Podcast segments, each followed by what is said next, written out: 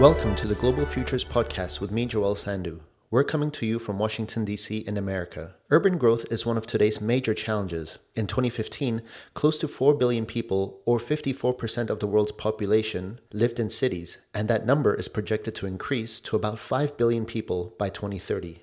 Rapid urbanization has brought enormous challenges such as growing numbers of slums, increased air pollution, and inadequate basic services. Cities often need to tackle global challenges on a daily basis and deal with issues such as climate change mitigation, social inclusion, or digital infrastructure because they are directly concerned.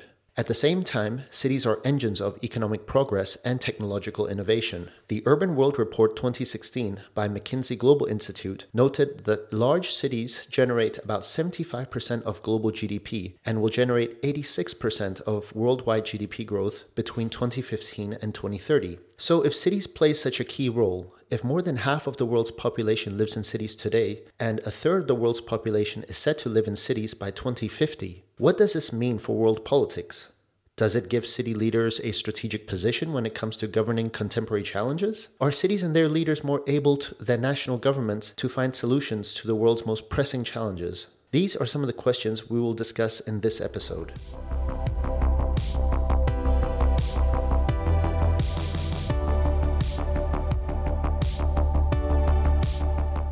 Our guest today is Michele Acuto, Professor of Global Urban Politics at the University of Melbourne in Australia, and an inaugural Senior Fellow in the Global Governance Futures Program, where he supports the working group focusing on the role of cities in global governance. Previously, Michele was Professor of Diplomacy and Director of City Leadership Laboratory at University College London. He has also taught at the Australian National University, University of Canberra, and the National University of Singapore.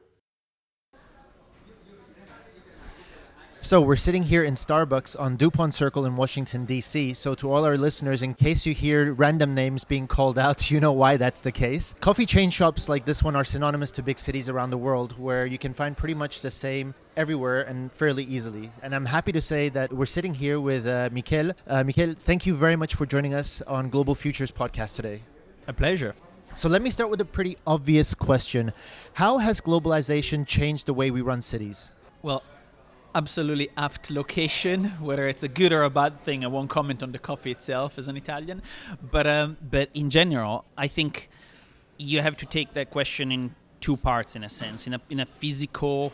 Uh, material part and then a more sort of political angle. And if you talk about the physical elements there, uh, you're spot on on the location because because of the size of the global value chains and uh, large technical systems that cities now are embedded in. And that to me isn't a story of big cities and small cities. I think it, it is nearly equal. It's differently uh, located or there's different levels of sort of impact and size on different cities. But if you take a absolutely mundane, my favorite example, uh, waste management is a 133 billion dollar industry a year. There's billions of wa- of tons of waste that go around the world uh, and move from city to city, from uh, cities across oceans. Uh, street lighting, just staring outside. Uh, the new smart street lighting market uh, is a is a, is a around about 12 13 billion dollar industry as well so it physically is changing a lot uh, and it's really impacting the way we run places but politically then you have the whole suite of cities participating and engaging in global politics. We have more than 200 city networks today. We have the formation of what some have called global urban governance, uh, so global agendas like the Sustainable Development Goals, the New Urban Agenda, that, that frame the politics of cities globally. Um, so I think in general, it really is sort of that two-sided story of cities are changing materially whilst changing politically and that shapes the way we run it on an everyday basis. So, when most of us think about cities and how they operate, we think about cities in a fairly localized context, right? So, where you work, where you live, uh, where you go to school, and so on and so forth. But as you know, a vast number of cities across the world are connected, either through trade, tourism, transportation, even political connectivity. You, for one, for example, flew in from Melbourne to Washington, D.C., and, and this is for work. So, what do you think are today's biggest global challenges for cities operating in such an international environment? In the first instance, the recognition that they're operating in such an international um, environment.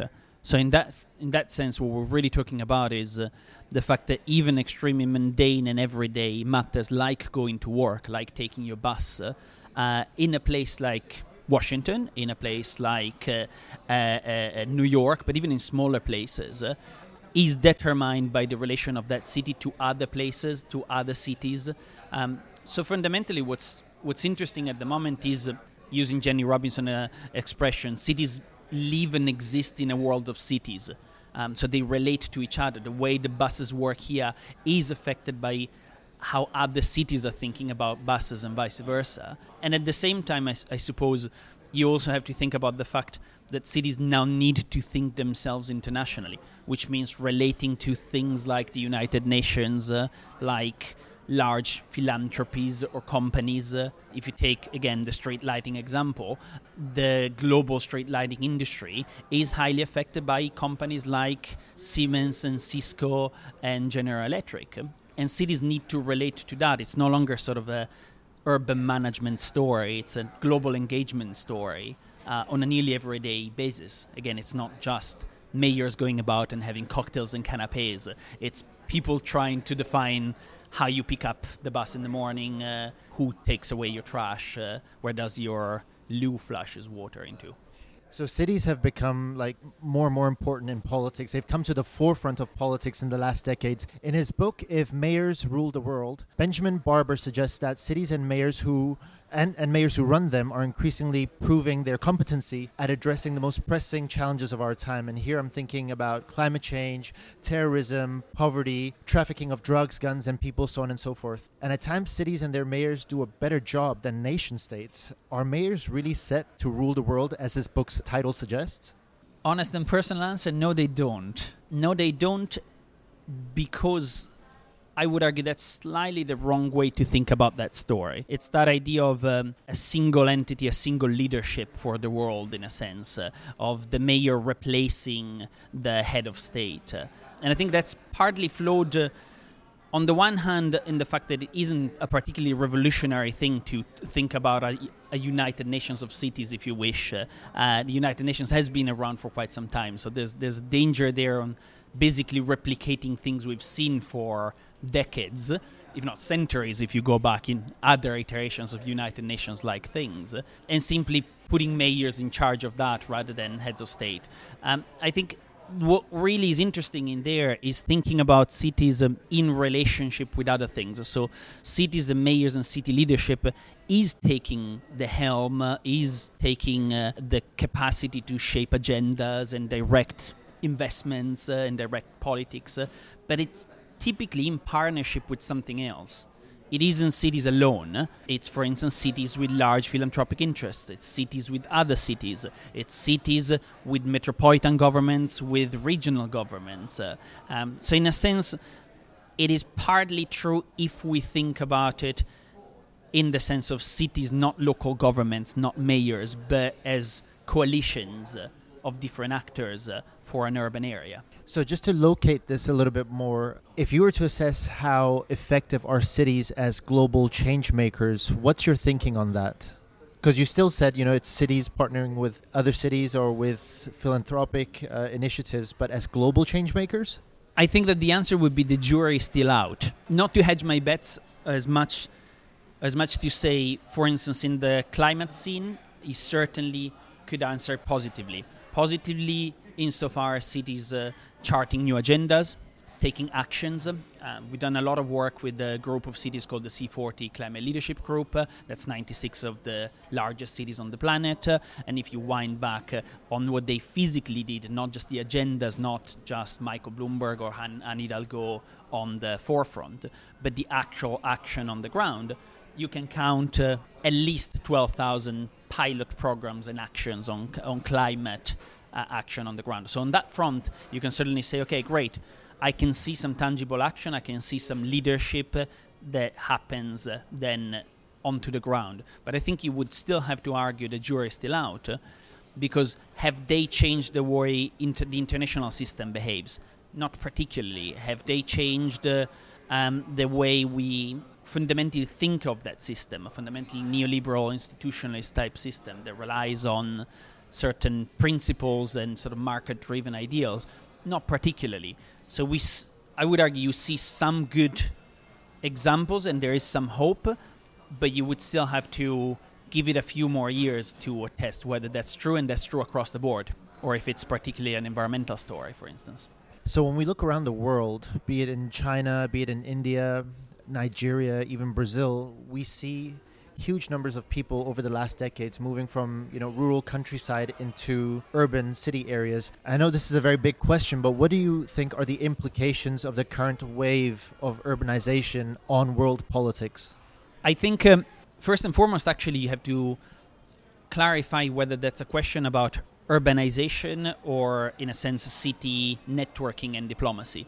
If we're talking about the implications of urbanization itself on world politics, I think fundamental. Um, the urbanization of global challenges, that security becomes an urban challenge as much as a, as, as a global or international challenge. Uh, that uh, inequality, the urbanization of inequality, is a massive story that we, from time to time, we sort of we discount or we leave on the side because more popular stories at the moment, like the climate story, sort of take the precedence there. But fundamental because you force international entities or national entities to think urban, which doesn't play by the territories and ideas and sovereignties uh, of the system. Insofar as then you add on top of that the urbanization of what you could call city diplomacy or sort of cities international relations, then you have the added complication that actually then you're even questioning matters such as sovereignty or citizenship. The idea that the mayor of London represents uh, not just uh, British citizens in London, but in fact large numbers uh, of European and permanent residents that are not the Londoners, in a sense, uh, questions, in a sense, the idea of citizenship on which the state system is based. So I think the implications in general are sort of two-headed on the on the urbanization of the challenges and the urbanization of the political system itself. So just staying with the question or the theme of urbanization, uh, just a little longer. Given what you said, is there then a risk that smaller cities and rural areas become less relevant or neglected when it comes to world politics? I think in general, yes. Um, one good piece of data that that n- makes makes people that work in city networking or city diplomacy hopeful uh, is that it, it isn't in reality a big city story. Uh, if you count all the members uh, of all the international city networks, uh, you'd probably be counting about 11,000 cities. So obviously, that isn't just the big ones. The most highly networked cities are not just northern cities. certainly, Barcelona is a member of 23 networks and 35 initiatives. but there are southern cities like Sao Paulo, like Cape Town, and increasingly uh, sort of typically sheltered cities sheltered by the international system chinese cities indian cities and so on that actually are going out there but i think the challenge there is it's the quality and the direction of that type of interaction where the smaller cities the rural areas remain a bit sort of the recipients uh, of all these large changes, and it's hard for them to take the helm and the leadership. Uh, uh, so it is a concern, but then you sort of have to read it as well. I think there's a great expression by the guys at the um, Harvard um, Urban Theory Lab, uh, and Neil Brenner talks about planetary urbanization to talk about the idea that there isn't something that isn't affected by cities today. That there is no outside to the urban world in a sense. So in that front, actually, the rural is affected by the by the urban, uh, insofar as, for instance, with the urbanization of inequality and poverty, or the fact that uh, the, can- the, the, famous countryside isn't uh, a separated entity from the metropolitan. It's just uh, they're two gradients of the same thing in a sense. So, if cities are increasingly prioritizing urban concerns in policymaking, how can we make sure that you know the poor, the vulnerable, are not left behind? That they're also profiting and benefiting from the inevitable evolution, if you will, of cities. I think first and foremost we need to rebalance the narrative a bit. Um, take the typical numbers that you hear about cities globally. Uh, it's the classic more than half of the world's population lives in cities, or it's uh, cities are responsible for up to 70% of global uh, greenhouse gas emissions. Uh, and I think you need to rebalance that with numbers about inequality and difference in a sense. Uh, the idea that there are 800 more than 800 million people living in slums today, 865 million people. Uh, the idea that even in a place like London, there are roughly 7,000 people sleeping every night uh, on the street. And in a sense, you need to rebalance that narrative because otherwise, you always direct it towards certain problems but not others. Uh, talking about inequality in relation to climate change is fundamental. Talking about inequality in relation to security is fundamental. So, in first and foremost point there is you have to sort of re-urbanize and reconnect these problems all together rather than treating them as a separated problem. I think we've had one too many decades uh, of treating poverty and the global south as a as a problem to be addressed as a developmental issue as something is separated from the north. Uh, and hence I use the example of rough sleepers and homeless people in London. Uh, the problem is everywhere not just in, in, a, in a mythical south in a sense coming full circle then and I'll leave you with this question We've discussed globalization and how it's changed the way we run cities. So, what would you say is the role of cities in global governance in the coming decade? I think I think we're coming to a, a, turning point. It's really sort of crunch time for cities in, in, in global affairs now. First of all, we've uh, we've seen, as I was saying, sort of the, the rise of a global urban governance system in a sense, uh, with agendas, with actors that, that, that play an urban role internationally. We've seen the rise of city networks, the rise of new types of city networks, uh, so a new generation uh, that uh, that works in a hybrid sense with the private sector and large philanthropic interests. So Rockefeller 100 Resilient Cities, uh, C40 as examples, uh, and and those are coming to an age in a sense, or coming of age. So I think now we're at crunch time, where what's needed is for cities to experiment uh, experiment with the politics of it all not just experiment with pilots. There's a ton of urban experimentation. There's a ton of uh, talk about scaling urban action.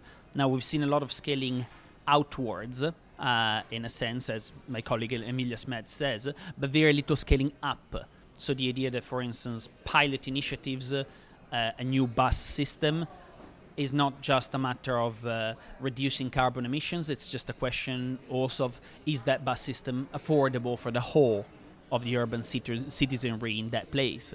So I suppose there's some good hopes, there's some good potential. Uh, Simon, and I, Simon Curtis and I are writing at the moment on the idea that cities are incubating a new form of politics.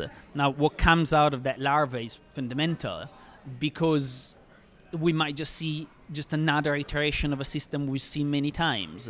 So we really need to get to the point where we see some experiments, for instance, in citizenship, that are completely different or quite radical. So there's good hopes, but it really matters who can afford to getting the bus in the morning and whether that bus is available for the whole of the city or whether it's just another gimmick um, to participate on the world stage in a sense. Well, time will tell. And I want to say, Michele, it's been a pleasure speaking with you today. And perhaps we can invite you for another well deserved, freshly brewed coffee. Uh, in the meantime, thank you very much for being with us. A pleasure.